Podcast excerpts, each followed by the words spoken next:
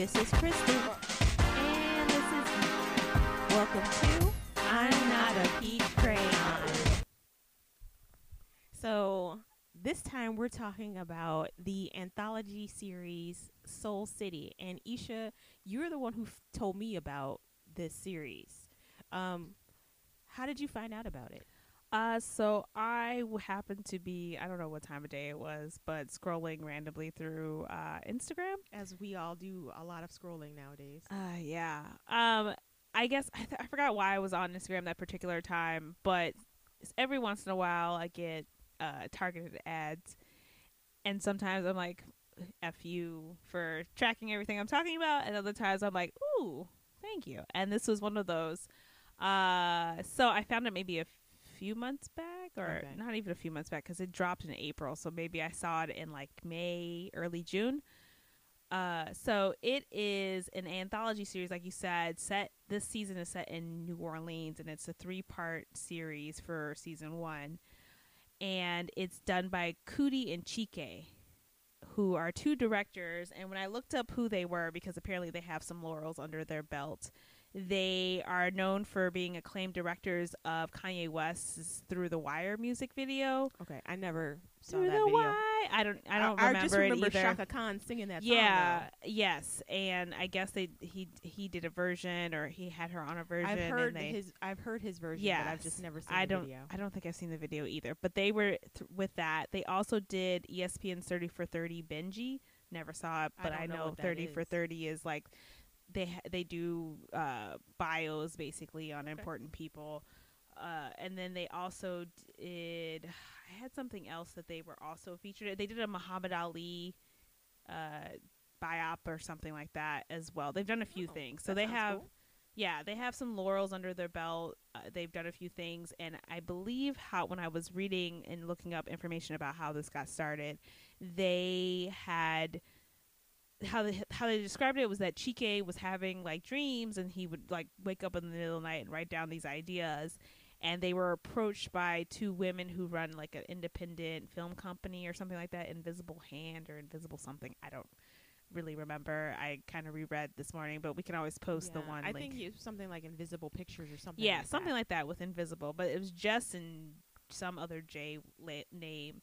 And these two women approached them and said that, hey, we're doing something for Topic.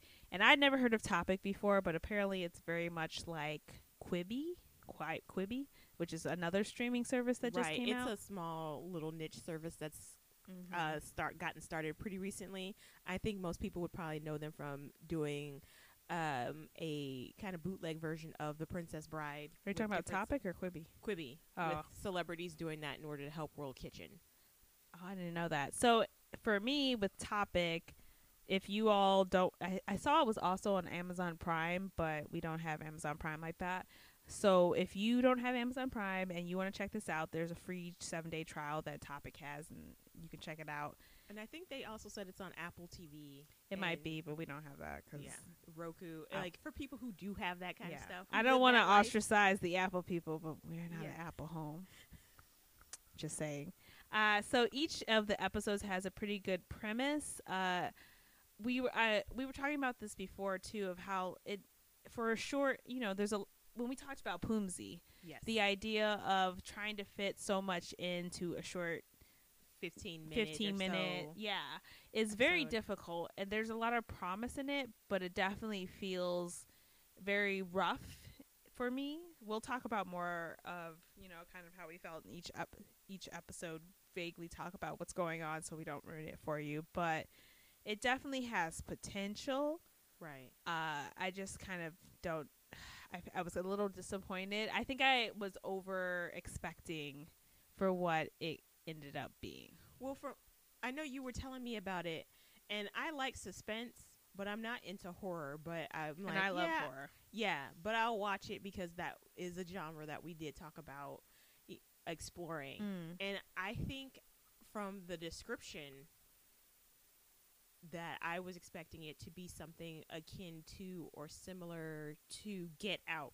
Or like American Horror Story or something. yes, like or. American Horror Story, something like that. And then as I was reading some of the information that you shared with me earlier, Mhm. it kind of reminded me of that Nickelodeon show we used to watch when we were Tales kids called Are You Afraid, of the Dark. Oh, I missed it. They were making a re- reboot of that. Really? Yeah, I, d- I haven't heard much from after that, but they were supposed to be doing a like a reboot of them older or I'm something so- like that. I'm so tired of all these. I'm reboots. not actually. I would not be mad at that because I liked Are You Afraid of the Dark? And I did too, but for but what I was thinking of is as I was reading the information that you sent me Mm. and thinking about what we saw, it made me think of the early episodes of Are You Afraid of the Dark, where they Mm. weren't very scary, and it needed time to build, and Right. then it became more it got real creepy and yeah. really creepy and scary. But some of those episodes, you were like, eh. Yeah. and then others, you were like, it's like Goosebumps too. turn on the lights. yeah. I didn't really.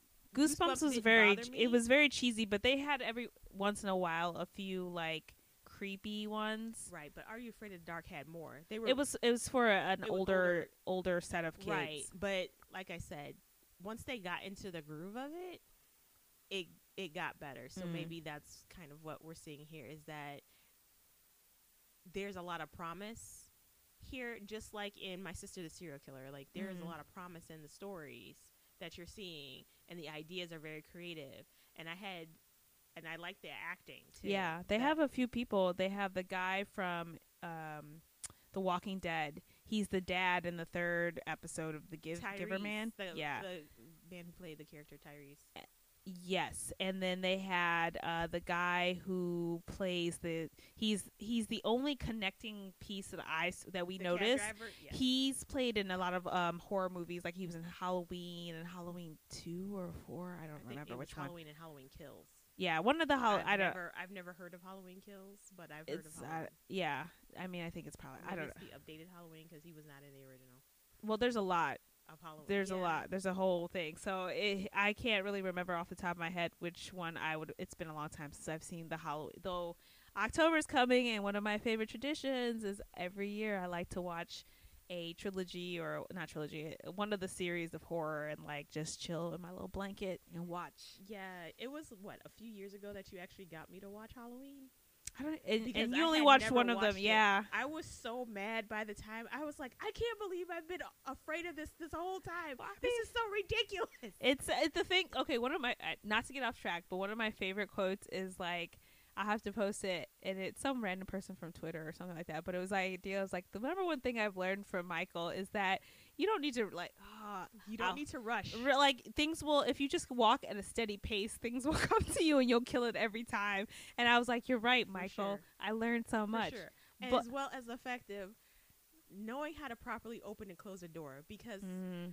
Or not going upstairs into the attic yes. alone. There's so many things, but that's the whole point of horror. Like the horror it, genre. it was it was ridiculous though. not to get to, but to get back into topic horror is a very much uh if you've never seen a Horror Noire it's on Shudder uh, I think they made a second version too, but it ta- or part two, and it talks about black people and horror. And growing up, I loved horror. Dad had me watch a few things when we were younger, um, when I was younger, excuse me. And I remember there was this one terrible B movie horror movie where he made, and I can't remember the name, but all I remember is one of the characters, this black guy, had the most horrendous bell bottom plaid pants, and that the the the old lady or the ghost in the movie was being like was supposed to be attacking them down the hallway, Yeah. and so they have her on like a little pulley. And they're just pulling you. That's but It's so bad, and it's So like you can see her. She's like holding. You can't see me now, but she's like holding her arms up, and they, it's just so cheesy.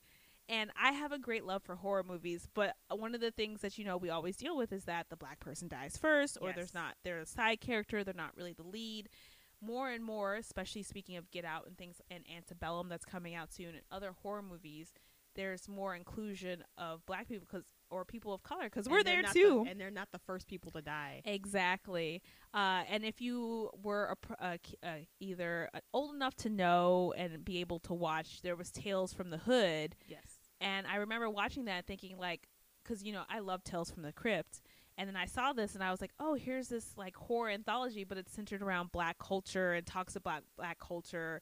Uh, I, f- I forgot there's this other one where it's an anthology series too, and I remember the little tiki doll Yes. guy who would like murder people and it- it's like the Yes. most horrendous concept ever but there was also in that same trilogy where there were like these the the spirits of slaves were in this uh these dolls Interesting. and uh, I think this is one is from Tales from the Hood. It might have been from the other one I'm thinking of. But anyway, in it, this like racist white congressman or senator or some political figure ends up purchasing, I think, an old slave plantation, Okay. and in in it he does something or they he's being advised against it because I don't know I can't remember if his family was connected or something but he moves back in and basically the slaves co- spirits of the slaves who were trapped there from being murdered and stuff like come back to life in these dolls and basically take revenge. And I remember watching that when I was younger and being like a that's so awesome to have like black culture featured in like that revenge murder but, or revenge horror but in this new twisted way as a young person seeing this. Right. um so that always stuck with me and i love horror and so i'm always interested in seeing new things. See, and Tales from the Crypt, there were enough episodes of it that w- creeped me out mm. that I never even bothered to watch Tales from the Hood because I Mm. was just like, that's gonna terrify me.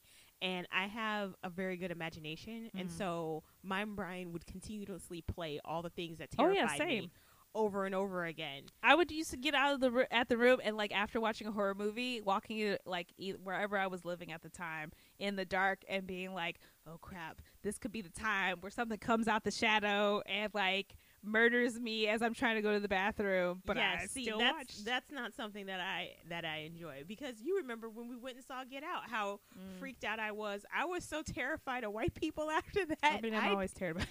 I I stayed in the apartment for the entire weekend, and it took a lot for Oh. me to get myself together to just go back to work on Monday I feel like I have to face to you an all. office full of white people. So it was just, it was really, It was a lot it, for you. It was a lot. I think I'm and just I so think desensitized. that's- That's why I I liked it so much is Mm. because it's like I could see that happening. I could see that being something that could really happen to people. Mm. Um, even though hopefully that's not happening to people, but I could see that happening.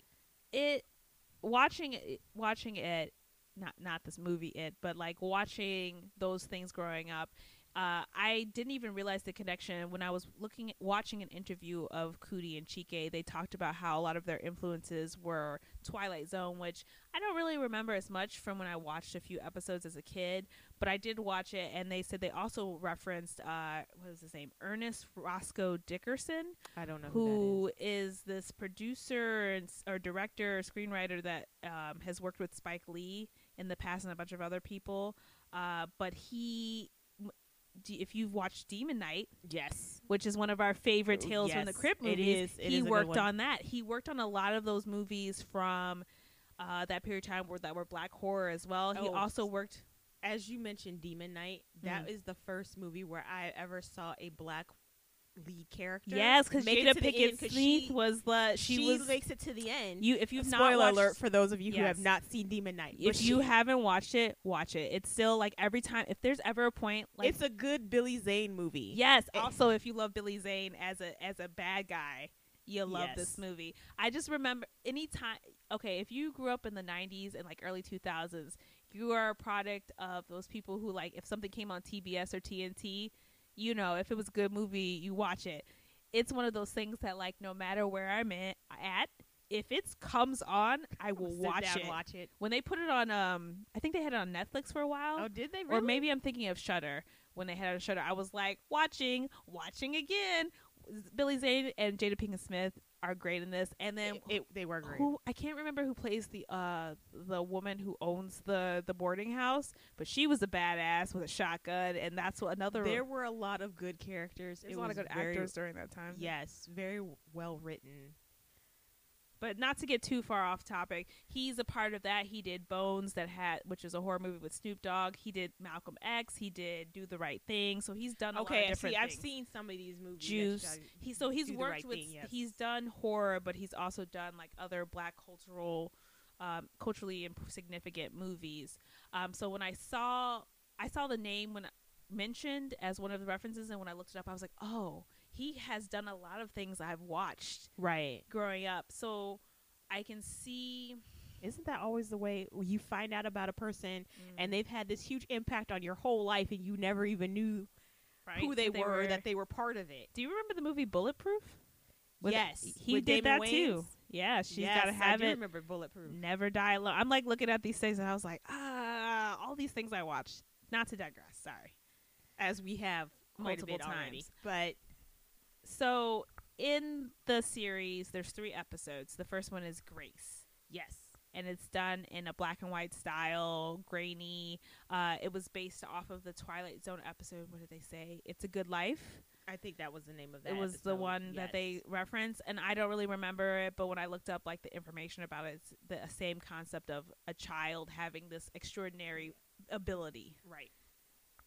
and being able to use it to alleviate si- situations that they're in, but also still having to deal with the consequences later in life. Which I did like Grace, and I like the fact that it does kind of take it back to Black Church, and one of the things, and I don't, I can't say that I hate to say this, but it's one mm. of those things where even still you see images of white Jesus. Yeah, in Yeah. the church. And you still see the group of the the women in the church, so the older women get together and they're talking amongst themselves. Mhm. And Grace's caretaker, who was a friend of her mother, yeah. um, her mother, Grace's It's like mother a friend or something. and her, uh, her I think she's her mother- godmother. Yeah, her godmother takes her in, but her godmother is not that God fearing of a woman. It's one of those people that you know that like at church lip service is like pray She she's only a Christian on Sunday. right, and then but as soon even on Sunday she wasn't because as soon as she was outside that church, she was at Grace. Okay, she was she, she was a Christian in public. yes, she but even to her, those those women, she was back talking about her mother. Even she, and they did. So I was like, she was like, but they were like, she's your, she was She your was your friend, friend. and they were like, I know, but she still had her problems. It's just like, And there's a there's a point where she tells the little girl Grace that I for me I was shocked. And I won't say what it was, but it's just like these things as adults sometimes who either as foster parents that have happened or even as your own parents have said terrible things to you to get you to behave even if you're and the funny thing is, you know, you have this little girl who's lost her mother. She's not real she's trying to she one of the women mentions that hey, she's finally acting like a little kid again. right. And this woman her grandmother was not having she it. shut that. She wanted Right? to shut that down. and the thing was she got at one point she got dirty and it wasn't even her fault. Her her godmother scared her and, she fell. and she fell. Yeah. And then it was just like blaming her for everything. You're this burden now that I have to deal with. You're an embarrassment that I have to deal with. Your mother was no good. And then that scene in the church, I was like, uh, yeah, I get that though. Like that fear of like adults putting that fear of God into you yes. and using it as a way to, To like control control and put and and make sure that you don't step out of line and it's like that shouldn't be what that is about it should not. It sh- it really should not be that way. But that's how some people interpret it, and Mm. that's how they communicate that. it's i think that they which why we say that this this series has a lot of potential is because they're address you can see they're addressing a lot of different issues even on like a minute scale but it's just like the ca- and you feel for the characters to a certain extent and you want to see what happens but it's right. like it everything does get you to be invested in Yes. the characters. But then it just ends and you're like Right. And you're like, but I have all these questions. and not in the good way of I have all these questions not I shouldn't say well, it that there's way. some things it's that more, are like, huh? I wonder what happened to cause this or Right. or that. that it's more of like I'm left with questions that are of confusion as opposed to questions of like I want to know more in this or like more of those. I, I guess I'm not finding a good way to explain how I felt going out of There were questions that I want to know more about Grace mm, because of what happened within Yes. that within that that episode. But there were also questions as to you know, well, where where's the rest of the episode? right. It you know like how come there wasn't more like I I really feel that an hour Mm-hmm. probably could have fleshed out a bit more Yes. versus like the 15 minutes Right, that we got a chance to see. Right.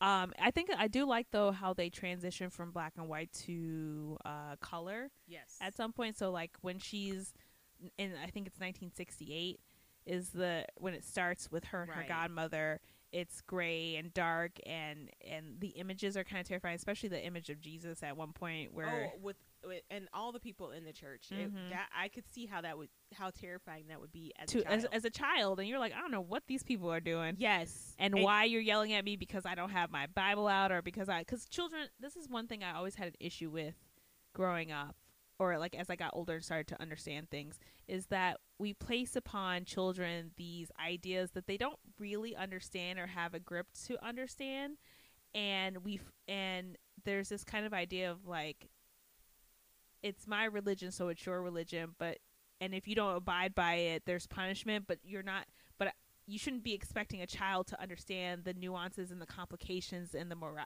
like you know what i mean? Like the the and this goes back to the extent of how we use it to like keep them in line it's and basically control. like trying to teach a child instead of teaching a child at the level that they're at, you're trying to teach them at a college level, yeah and then holding them to that standard. and holding them Well, it accountable for that it doesn't make sense. And then I also think the problem, some of the problem is, is the fact that people flip flop because they're Mhm. like, children don't understand anything because their brains aren't formed and they can't make decisions. And then at the same time, kids can make decisions to a certain degree, but you also have to explain. yeah You can't just punish and then say absolutely nothing or have any explanation. Like that was something e- I appreciated about mom growing up. mm-hmm. I did not like being punished. no none of us did However, once mom did punish us, like she would wait and then come back later and explain why we had that Mm. punishment. mm. So it's not like I never had a clue why yeah X, it was Y, and Z happened. I understood why. Didn't make me any less angry with her. but it but it But- gave it i think it helped it out and it's funny that you say that because i've been rewatching moesha on netflix Yes. and there's a so many times where it was just like the father was like yelling and expecting certain things and not explaining why and not giving her any room to talk or and and have dialogue and just be like this is my way or the highway you're being punished but i'm not gonna really tell you why Right. It's just like figure it out or you should magically know. And I kind of feel like when you say that, it kind of reminds me of dad when we were younger, where he would expect us to know what he was thinking. mm. And even now, sometimes Dad. he expects us to know what he's thinking. It was like, no, you have to actually verbalize what you're thinking. I don't, I'm not in your head, so I don't Mm. know. sorry dad uh, But yes. it's true. Yes. And you know. You know, dad. You know. i'm trying okay i'm not gonna i'm, I'm gonna leave I'm that not. alone. I'm not saying that. leave it- that it's a- I'm not saying that it's a bad thing, but I'm. I do. That it's something it that comes up as an adult speaking yes.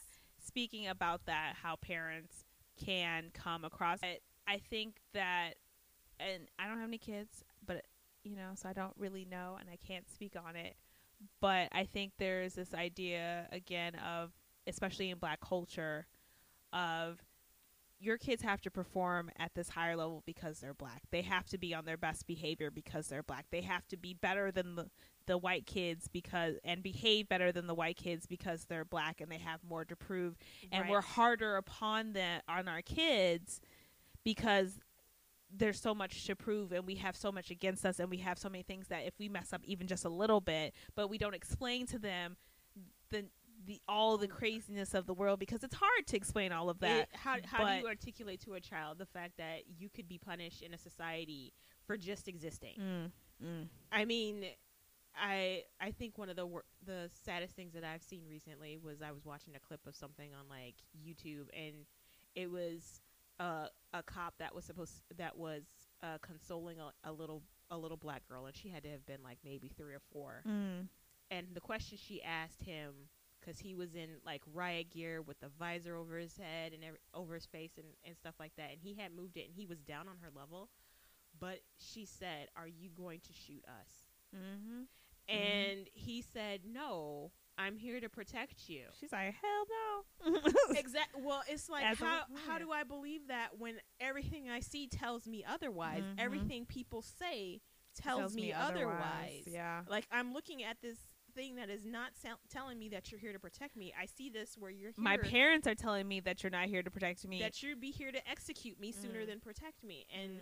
i think and when you were talking about that it just made me think of the black tax you can't see me doing quotes but i am and basically that's it. And the reason why we have to have our parents so much harder on us is because we mess up. It's not like, oh, you made a mistake, dust It's yourself okay, off, and yeah. let's keep going. We make a mistake and we mess up. We don't come home, Or Right. we come home and we're buried. Right. That's what happens. There's there's there's extremes that That's a huge difference where I do things out of the fear that I want my child to come home alive, Mhm. and that's why I'm hard on you. But how do you articulate? relate that to a child. Yes, it's very difficult to articulate that Mhm. because, especially when you grow up and you're like, well, no, because the Constitution says that I have equal rights.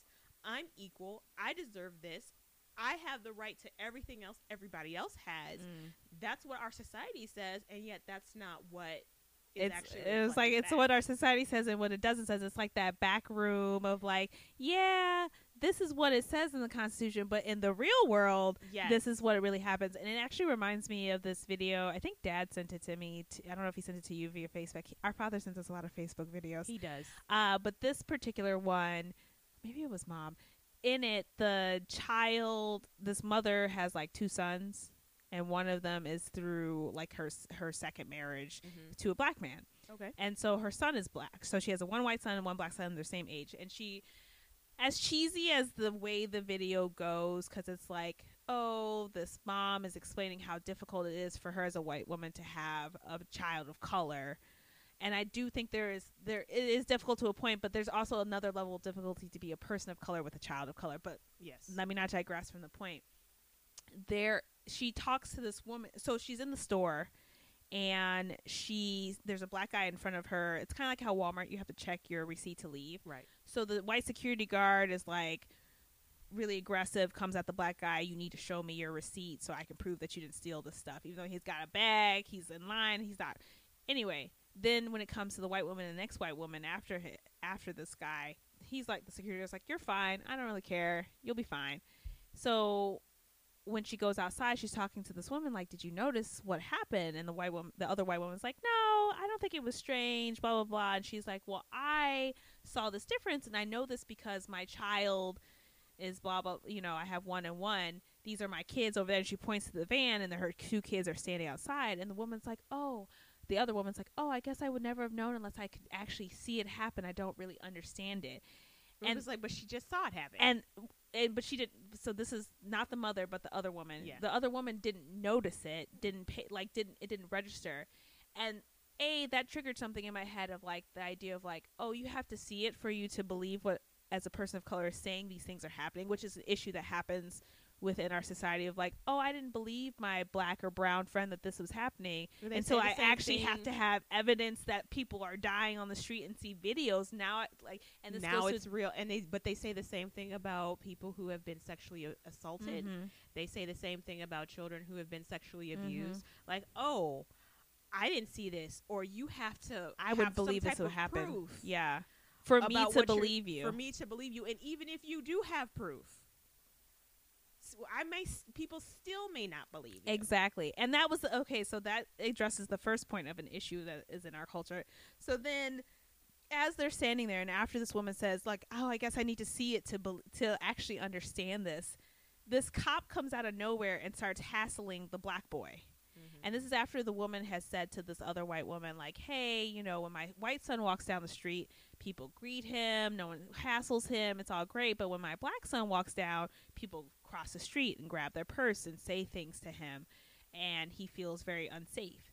And so this cop comes out of nowhere and just starts like throws the kid up on the, the car and is like patting him down. And she comes up and she's like what are you doing? This is my son. And he looks at her like this is your son? Well there was a robbery somewhere. And and she was like but he's been here the whole time. And the little the little uh, the other son the white kid was like yeah i've been trying to tell him he's been with me this whole time. This couldn't be and i think she asked like what was the description he's like well there was just someone who robbed something so we're just checking he didn't check both kids he just checked one One, ki- yes, and so as she's like, "This is un- you know this is unlawful. My son didn't do anything." Another cop comes out of nowhere with the guy who actually did it, who's like some white dude or whatever. And the cop doesn't a apologize. of course not. He doesn't say anything to the fact of like he was racially profiling A and messed up B, and he's just like, "You have a good day, ma'am." and the other woman comes up and she's like, "Wow, I really understand now."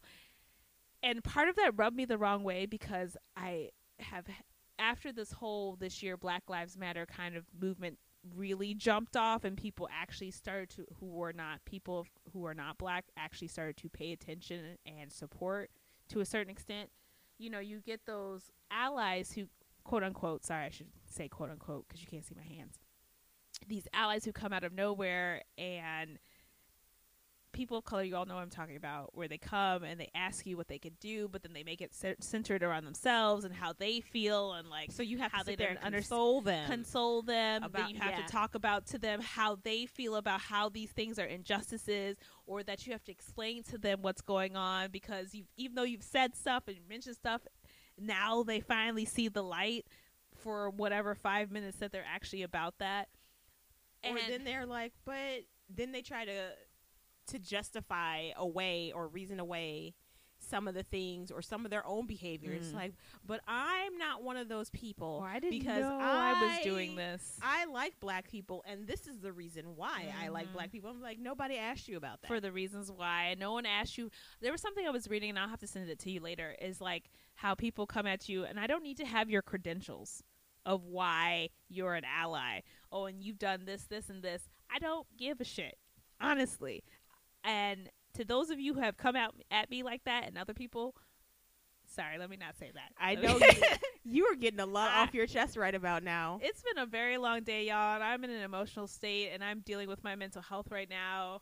So apologies. But I as I'm as we're talking, I think I'm starting to think more and reflect more about this episode and I think there I I knew there was something to it that I liked in what it was discussing and that's why I think I was disappointed that it it didn't go further Okay. but I also understand that like there was time limit, money, fun, you know, things like COVID, you know, trying to or I don't know when it was created, but you know, getting it out there, fleshing it out, having money. I understand that. Um, right, and we don't know like what the deal is with topic. Maybe Yeah, they only. it maybe it's just the test run, or, who, or I definitely didn't what. get to see a lot of other things on topic. I didn't have time to watch, so I have no idea. But I think going back to what all of we've just talked about was very much sparked in a way of it, it addresses it in little little ways without even realizing it until now reflecting upon it of like It doesn't the shove your harshness- face into it, Yeah. but it just kind of eases it, and it does bring up questions. It makes you think about things for sure. True. the only thing I really got though that was Louisiana influence was the funeral march. For that, for For that episode, episode. yes, Everything else was kind of very much just I think you could have been in any rural Yeah. town Mm. in the, U.S. where uh, predominantly black people, Mhm. and probably found something very similar. Yeah, exactly. So honestly, I was like, that could have been like the color purple at the beginning, could have been anywhere. And then they had the funeral march, and I was like, oh, okay, yeah, right? I and I that. was like, oh, there's the New Orleans, Right. Louisiana influence right where there. they then were like, she was a great God fearing woman. I was like, it's amazing what people will say at a funeral. And you're like, but were they? Were they really that great of a person, or are we just saying that because they're dead? I don't know. But then again, we don't know. Her mother could have been a great person. Oh no, I'm talking about her Oh. godmother. her go- oh, yeah. Well, like they say, you should never speak ill of the dead. Mm. I don't know what where that her, came. her godmother did. I don't know where that that came from, Mhm. but that's basically what people say. And then they proceed to speak ill Oh, of, of the, the dead, dead. right after that. My only gripe was the little the daughter later on when. And I, you'll see, and I was like, first of all, how old are you to Ruining be the party for everybody, Right. And secondly, no one asked you to add on. I'm sorry. Like, oh, I finished it. No one asked you. Anyway, you'll see what I'm talking about, y'all. Next episode. The next episode was Pillow Shop, and I kind of like this episode just a little Mm. bit more than the first one. Mm-hmm. Mm-hmm. I feel like it progressed. Each one I liked a little bit more. Yes, and this one basically the premise is that there's this man who has a hard time sleeping. He can't sleep at all for some reason, and he gets into the cab, and the cab driver's like, "Hey, I know this shop. Here's a card. You give this to the guy at the shop. He'll hook Mhm. you up." Guy's like, "Okay," and I think it's like what in the '90s or something. Oh, I can't remember. I can't remember think I wrote down the year for that but one. It's it's more It's, it's more to the recent. current. Yeah. the current time frame for sure. And he gets out, goes to the pillow shop, Gets a nice goes to this weird this this man who wears a scarf in Louisiana in the daytime inside his shop. But anyway, who, who gives him his own personalized pillow. did you, when you watch him put stuff, first of all, the pillow looked real janky, It did. and I was like, I don't know like, if I "What are would bring. sleeping in that pillow. Yeah, and it also looked super lumpy. I was like, ah. But anyway, Right. And so therein lies some some things because the man starts to have these dreams. mm-hmm. But one of the things that I liked about that episode also mm. is if you ever saw the Princess and the Frog that Disney did. Mm. and they oh yeah, have the cereal. yeah, they have a character called the Magic Man Yeah, who in, in the Princess and the Frog. But that same character is on this box of cereal. So when I saw it, I was like, "It's the Magic Man!" right. What's funny is they call this name of the cereal was Expeditos. And I'm like, I wonder what that means. Expeditos. Yes. So look for that Easter egg, y'all. There's probably more that we didn't That's even true. see. I- Like I don't, I've never been to New Orleans long enough to actually never soak been. up a lot of the culture and Mm. the, the things that happen there. I've only been there once, actually. For me. Um, well, you have an aunt and uncle down in Louisiana. I know, but I was out of the country when that happened, and then now COVID happened, and uh, all my plans have been put on hold. So you know, COVID. Just so you know, they don't live in actual Louisiana. I know that, but I was Uh, gonna not- visit they- them. I'm sorry, they do live in Louisiana. They actually don't live in New Orleans. That's what I, I was, I was like, I would visit both of them. Can I do both? Yes, you can. I just thought it was very interesting in this character of the Magic Man. That's the Mm. only thing I know him as. Yeah. Um, I, wonder wonder, if he's- it makes me it it it gives me questions about who this particular kind of character is that they have this illusion to. Well, the thing is, it makes me think of also, oh, is it Daddy Lickbo or something? Um, if you remember, did you ever watch the American Horror Story or American Horror Story season where they had Now, Angela? you know I don't like the, horror. no, but so I'm saying no. the Angela, Ba- the one where they did the witches, and they had Angela No. Bassett on there because I, I, heard told, she was on there, but I didn't watch it. and they had Gabourey Oh, I cannot. Gab Gabrielle Sab- Sabine.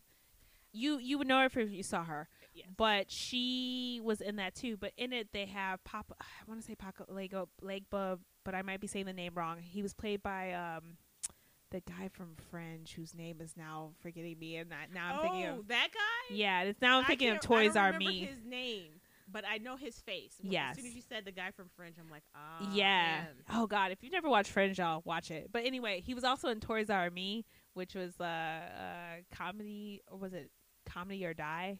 It's it's really funny. It's hilarious. I'll send it to you. It's like a Toys R Us commercial, but he's like a creepy manager who is He does. He does those. those he's those ang- he's really evil and creepy. I'll just put it at that. But he's he plays Papa Legba, and I might be saying the name wrong, but that entity is very common in New Orleans, uh, Louisiana voodoo or Southern American voodoo practitioner, and it's this being who I'll have to put up information about it because honestly, I don't. I've heard a lot about him, but I think the Magic Man, in especially in the Princess of Fog, is kind of like on the same level of like this entity that's very powerful, but also it's like you're making a deal with the quote unquote devil. Right. Um, and I think that's the same. I I could be totally wrong. I think it's supposed to represent the same entity, and that's another name for him. Okay. But I'm not quite sure, and it's been a while since I've like looked that stuff up. Okay. So look that stuff up, y'all. Research. Uh, but that, but I, I really am curious why it's called Expeditos. That's a good question. I don't know. So if any of y'all know and you listen to this episode and then watch it, let us know, please. Uh, but this the story moves pretty quickly. It's pretty interesting. He goes into this dream world, Right. and his his there. I think when I was reading the interview or the review that I sent to you, Yeah. there was the idea that the moral of the story was uh, uh, never do anything asleep that you wouldn't Wouldn't- do awake. Which is a good. Which is good because that does come into play in the story. Uh, We're not going to go into how it comes into play, but it Mm. does come into play in the story Mm. With this partic- with this particular character. And it was very interesting because one of the things that I liked was that you had he's reading the newspaper Mm-hmm. and so you have this series of victims Mhm. on on the front page and on the back page you have the advertisement for the pillow shop and Mm. it's like and he's reading it And hold and you're just like you know, like huh. it's like clue, clue. yes it is screaming at you but of course the character is not paying attention to it at all because there's no connection yet to him. and he's also like looking for a job, so he's only really looking at one specific Right, but he was having a hard time finding a job because Mm. of the fact that he couldn't get any sleep at night. Was that why he couldn't get a job? Right, because he could he he was always just never n- able to get a sleep. So once he was well rested, that's when he was like, "Hey, I can do this Oh, now. I can go get this job. I job." just didn't know he. I thought he.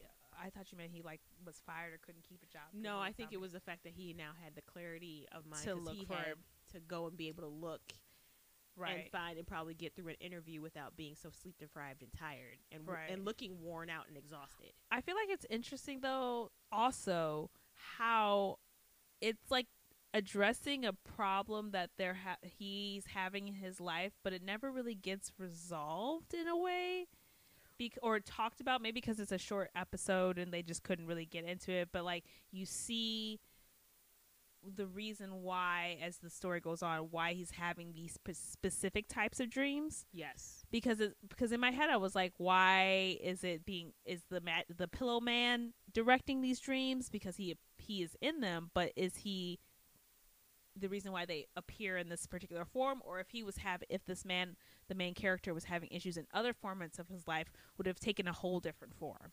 And I think the fact that there were some other outlying things that were happening in his life that made him more susceptible to pos- perhaps doing something he would not have done while awake. Right.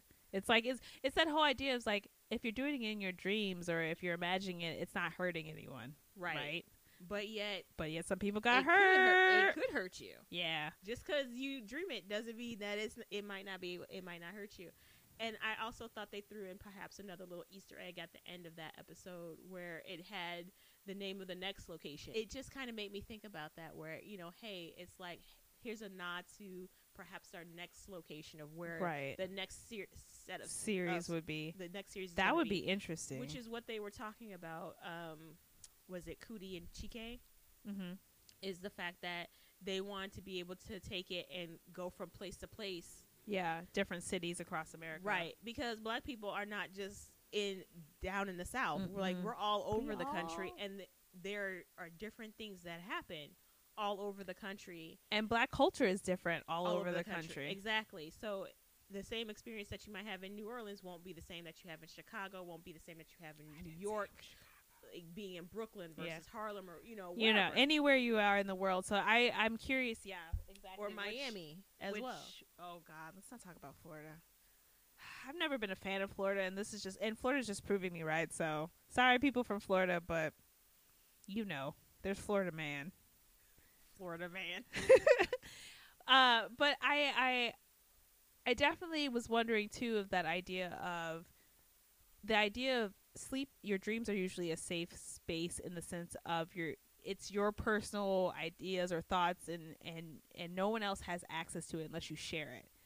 But you have this person who has the or quote unquote person i don't know if he's really a person has the ability to connect dreams to other people a that these pills have the the ability to bring other people into your your dreams and also that you can like die in your dreams because that's also a fear that a lot of people have of dying in your dreams Right. or well, dying in your sleep have not in your people dreams who have where they feel like they're they're falling in their dream and Oh, they God. wake up thinking that, that they're lot. falling, that they that they were falling. You know, Mhm. that's not fun all the all these things that happen in your in your subconscious mind while you're asleep. That here it is. It's not now. It actually turns into something real, and I think that's a, a that's a very old um idea when it comes to horror and suspense is something happening to you in your dreams like Freddy, Freddy uh, Krueger, yeah Nightmare on El- Nightmare on Elm Elm Street, Street, like yeah. all of that is based upon the And idea of others, what yeah. happens when you're asleep, coming to kill you, yeah and, then not being able to wake up right? Or or escape it because Mhm. it's a dream. So then,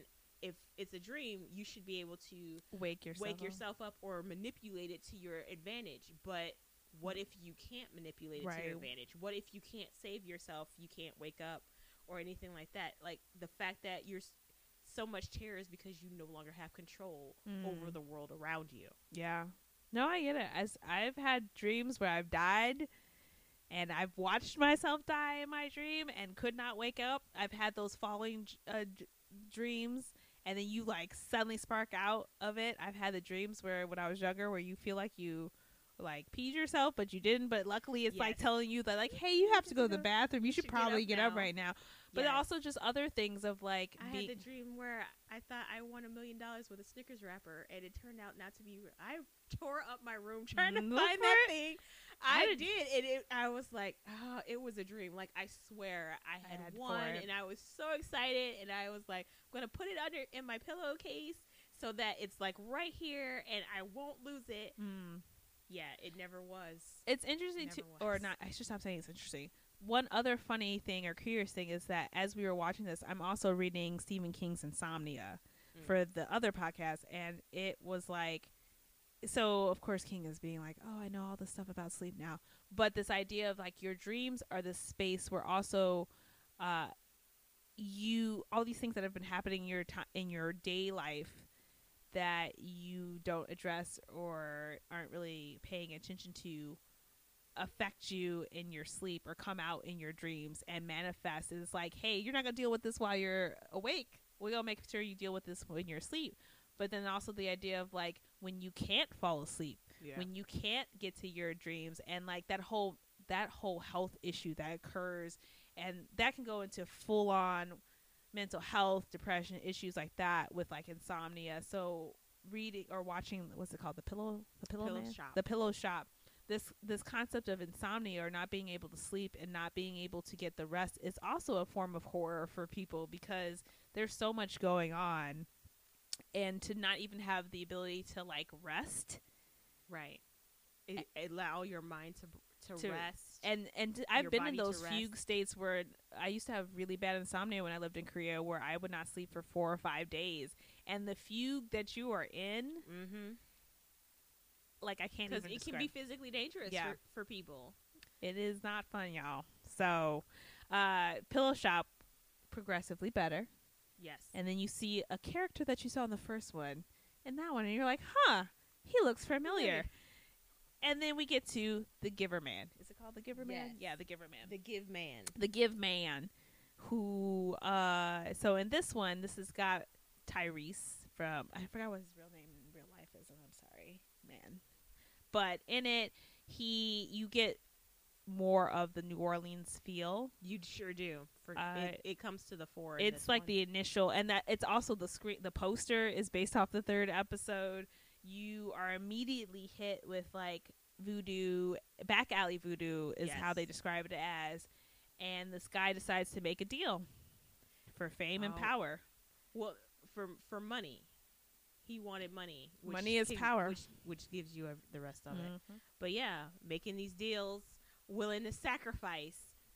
That idea of like if i get this now i don't really have to worry about the sacrifice later because i'll worry about that you know when we get to that point but right now is the right now But it was very interesting the fact that what he was asked to sacrifice actually really wasn't his to give.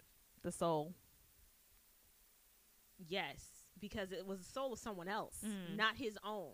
See, and that's and I That happens a lot. was- but I thought that was very interesting because usually when you see something and you go back through like the old versions of tales and stuff like that, when the devil appears to you or you're at the crossroads and you're trying to make a deal, usually the devil wants your soul, no there's a, the it's a little bit of both else. i would say no it's a it's there are instances of both I mean, sometimes there's some some things like in Rumpelstiltskin, they're like, "I want your firstborn child." I think that that's why I say that it is a both because it's either I want your child or your or your wife or husband or like they, it's not always like or they'll say very ambiguously to ask for a soul or something from you, but they don't really tell you what it is. It was like, "I'll just come by to collect." Right.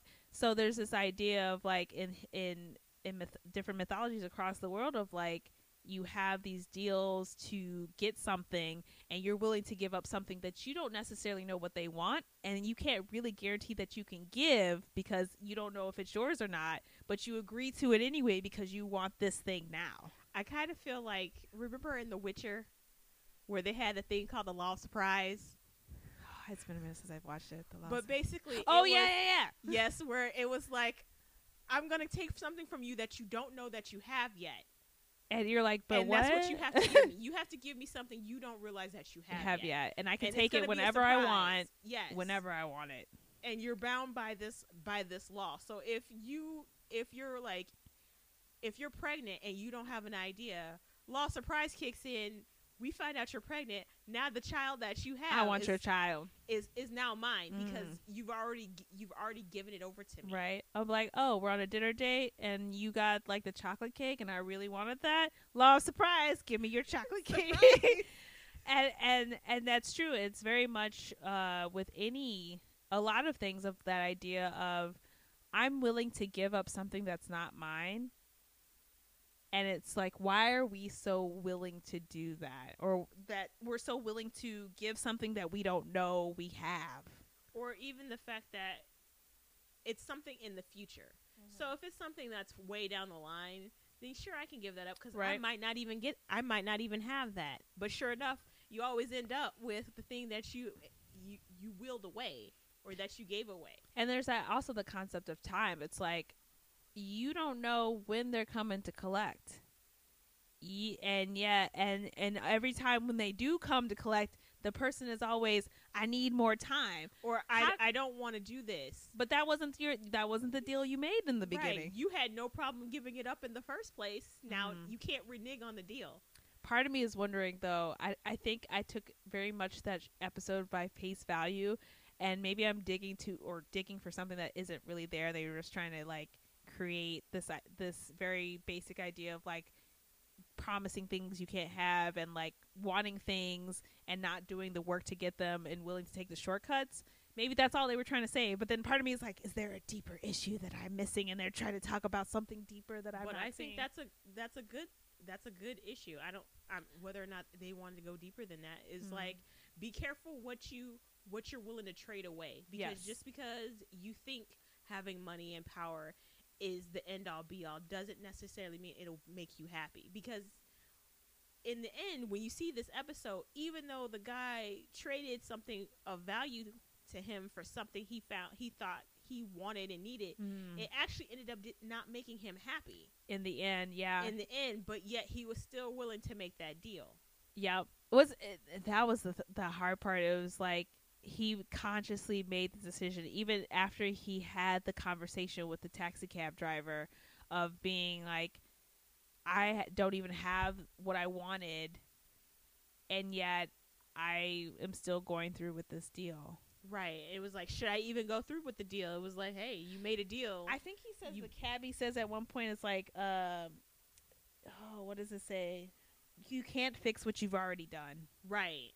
Which is true. Like once you've given something away, you can't you can't get it back. Nope. You can, I guess, try to make it right in some way, but you can't change what you did. You can't change what you did, and sometimes you can't even make what you did right. Right. That's also something that that people sometimes that we as people forget is the fact that you can't always make it right. Mm-mm.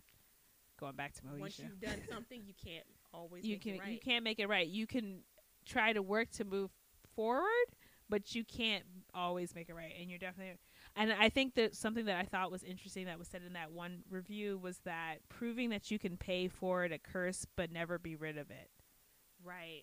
That's a very interesting idea. because he's still even after he quote unquote pays his debt you don't really know what happens to the the first main character and what continues to happen in that downward spiral Right. but it's like just because you avoided giving yourself up doesn't mean that you're happy that you won Right. And was like, what what did you lose? i don't know what Exactly. Like, was it really worth it in the in the end, was it really worth it? And most people would say it actually wasn't worth Mm. what you sacrificed, but now you can't get back what you sacrificed. You're like, for that moment though, you thought it was okay, and then everything else after that was shit. But I think it's there's. I really want to tell you about this one particular connection because it makes me think of Tales from the Crypt and the Crypt Keeper, the creep. Right. Uh, but I don't want to ruin it, and I hope you all figure it out. And Just then you say tell us. spoiler alert and go ahead. No, I you know unless you want to talk about it. Otherwise, I'm like you just comment and let us know what you think about Soul City and this one particular connective tissue. I think we already mentioned that connective tissue in the beginning. We kind of did, but not really. I've I alluded to it, but it's all right. Uh, I think I don't know what else. Do, what do you have anything else that kind of crossed your mind about this this thing? No, that was pretty much what I thought about it.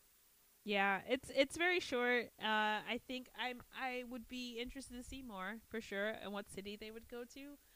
Uh, I wonder what cities I would like to see it. I mean, Chicago would be interesting, New York and everything like that, but it'd be re- I, I almost to see like I a city I, think don't really know much about. Cool. Yeah, I would like to see something like what would happen with Tulsa. Ooh. Um, because earlier you mentioned about in Tales from the Hood about like slaves coming back, Mm. uh, DC slaves coming back to inhabiting these dolls Mm-hmm. to kill off um somebody yeah. of malintent that's still living. Um, They could do it with a lot of cities like Elaine, Arkansas. but it made me think of another movie called Skeleton Key. oh, I remember don't- that one. It's been a while since I've seen it, Right. It came out years ago, and it had. I can't remember her name. I can see her. it's Goldie Hawn's daughter. That's all I can remember right now. Kate Ah. Hudson. Yeah. She was in it, and I liked the movie Ooh, yeah, that twist at the end, y'all. because that movie was terrifying. But the whole the whole premise, for the most part, was the fact that it all hinged on belief. Yeah, because if they didn't 'Cause if you believe, didn't it wasn't. it wasn't gonna work. But if you could start to believe, then that's the little bit of sliver, the open crack that- in the window that they need to get through. You needed. Yeah, and that makes that I think that also I think ties to a lot of culture in the South too, of like that the the idea of voodoo and Right, Catholicism. took there's like in New Orleans, Yeah. for sure. But it was such a. I thought I thought it was such a good movie. oh yeah, because it had that suspense like something like that if they Mhm. could do something like that with maybe Mm. tulsa or you know you have places like in wisconsin like places that you wouldn't really think of but there's history tree there that there because I I love to learn. I, if y'all could teach me stuff while I'm being entertained and horrified, I'm for it. oh for sure Please scare me. and that's kind of what i was thinking like i was thinking it would be something similar to american horror story to a Mm, degree mm. but more kind of focused on cer- on a specific city, yeah. on certain cultures and people for sure and then to have be able to go to like from place to place and like Mhm. pull out bits and pieces of even history or just the culture of people in that area and to create, create something. something It'd be interesting too be if really- they like worked with different artists, directors, writers, screenwriters from those areas who have history in those areas too to like pull from that because I'm sure they're not from every part of this country. So right but it would be i excuse me i really like the idea of the suspense aspect Mm. something that would be like if that possibly did happen that would terrify me like those are the things that i like like Mhm. things that can't happen don't really bother me too much but there's so much. much of it that But- can happen. something that could happen that you could see possibly happening like shady deals with people o- on the Mhm. street Mhm. like that's something that could happen but having a shady deal with somebody on the street and you don't realize that that person is the devil literally the, the devil, or whatever form, whatever you know. Uh, or yeah. a demon then yeah like that could be something that would be terrifying Mm. I gotta learn more about this stuff. I started because I feel like there's so much terminology too to expressing and understanding like the idea of be- belief in that sense. I think why I like horror so much is that I think there's elements to it that are all true or could possibly happen. There could be some terrible angry ghosts here in our apartment that may try to murder us one day. I don't know. I can't say it can't happen.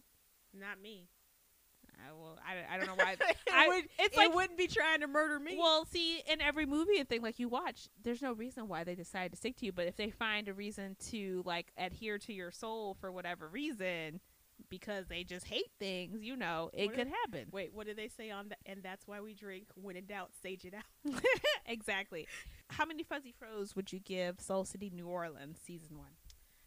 I think I would give it three. I see the potential. It, it's. I feel like it's right on the cusp of being something really great, and being like one of those things where you're like, man, I can't wait to tune in, like, then for the next season or the Mm, next see how episode. this goes.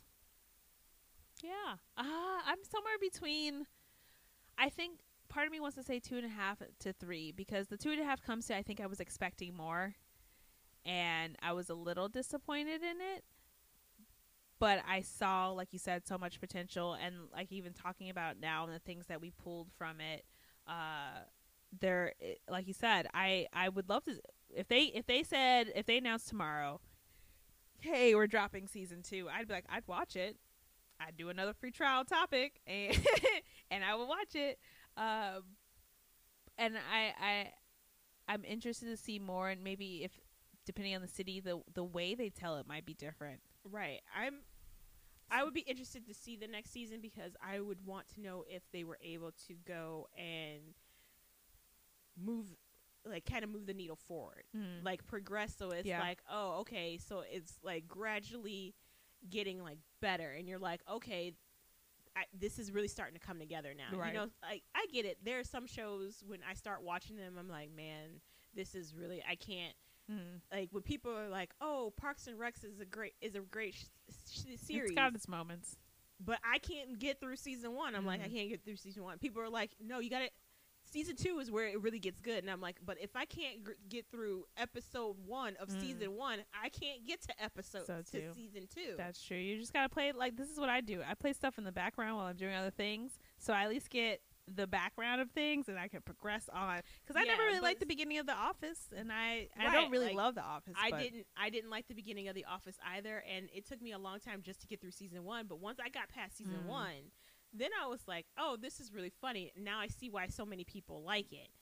But until that point, I had I no, had idea. I was like, I don't know why people it's, like this. It's like I think it's because it builds off of inside jokes, and then once you like the fir- the first season, at least for me for Parks and Rec, the first season is like building the character development, so there isn't as much comedy because you don't really know these people, and by season like two and three and onwards, you you know them more, so there's like it seems entertaining, but again, but the reason I love it is because Ron Swanson.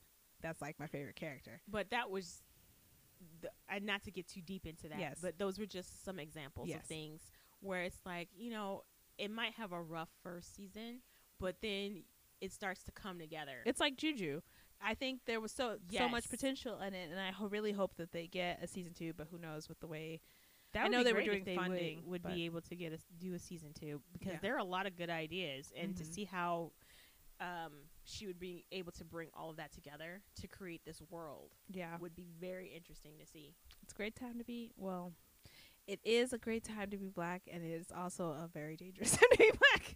Well, I mean, I, now that Tyler Perry has his own studio, I mean, Tyler, why are you not coming out here and getting some actual good stuff? You know, they've got all these options out here that are making good material. Wink, what, wink. see, I have we have no idea what what he's up to. That's true. He's been quiet, but but for sure, so much he's still got he's still Oprah, you got money. he's still Get putting there. out he's still putting out content, and he's now he has his own studio and everything. So Oh, you know what It's I not heard like- about? it's not like there's no place to possibly go.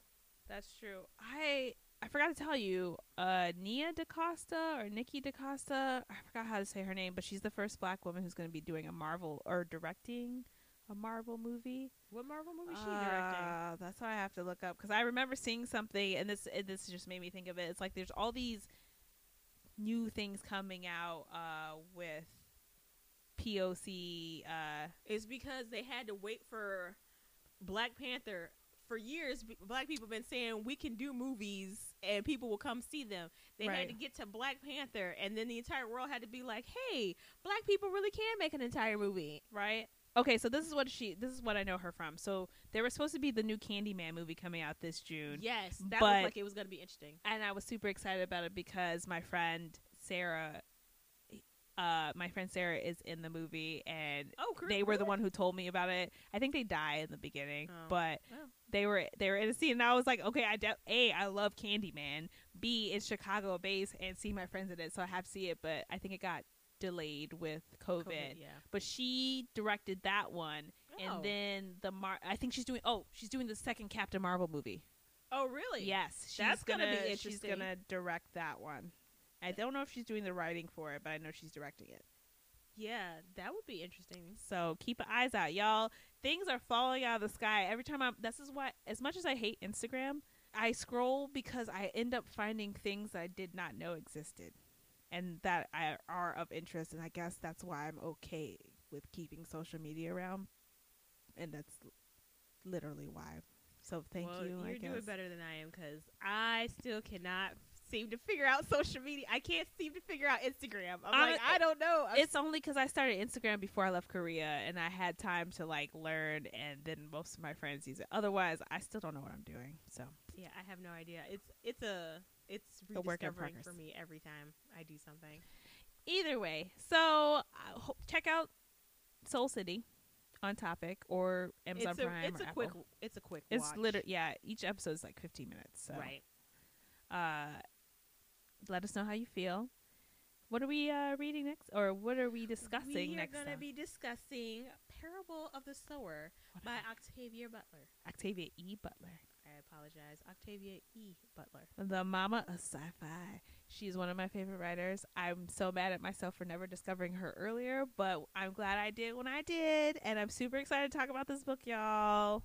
It is going to be quite the conversation we're going to have next time. Right. So make sure you read the book before We get to to what we have to if say. you can yeah and then it's actually a two-part there's parable of the sower and then parable of the talents is the follow-up kristen hasn't read the second book yet but I thought Kindred was the next one. no kindred no i'm talking about in the series Oh, okay. parable of the sower and then And then parable, Parable of of the Talents. talents um kindred we are reading kindred next month which is also by her because of antebellum so Right. Oh, right. Got it.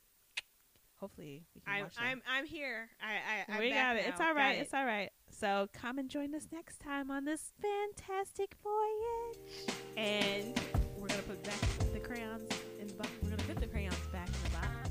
We will see you next time. Bye. Find us at Apple Podcasts, Google Podcasts, Spotify, Breaker, Overcast, Pocket Cast, and Radio Public. Don't forget to like our podcast and give us a five star rating. You can find us on Instagram and Facebook. Please follow us there. And music by Moon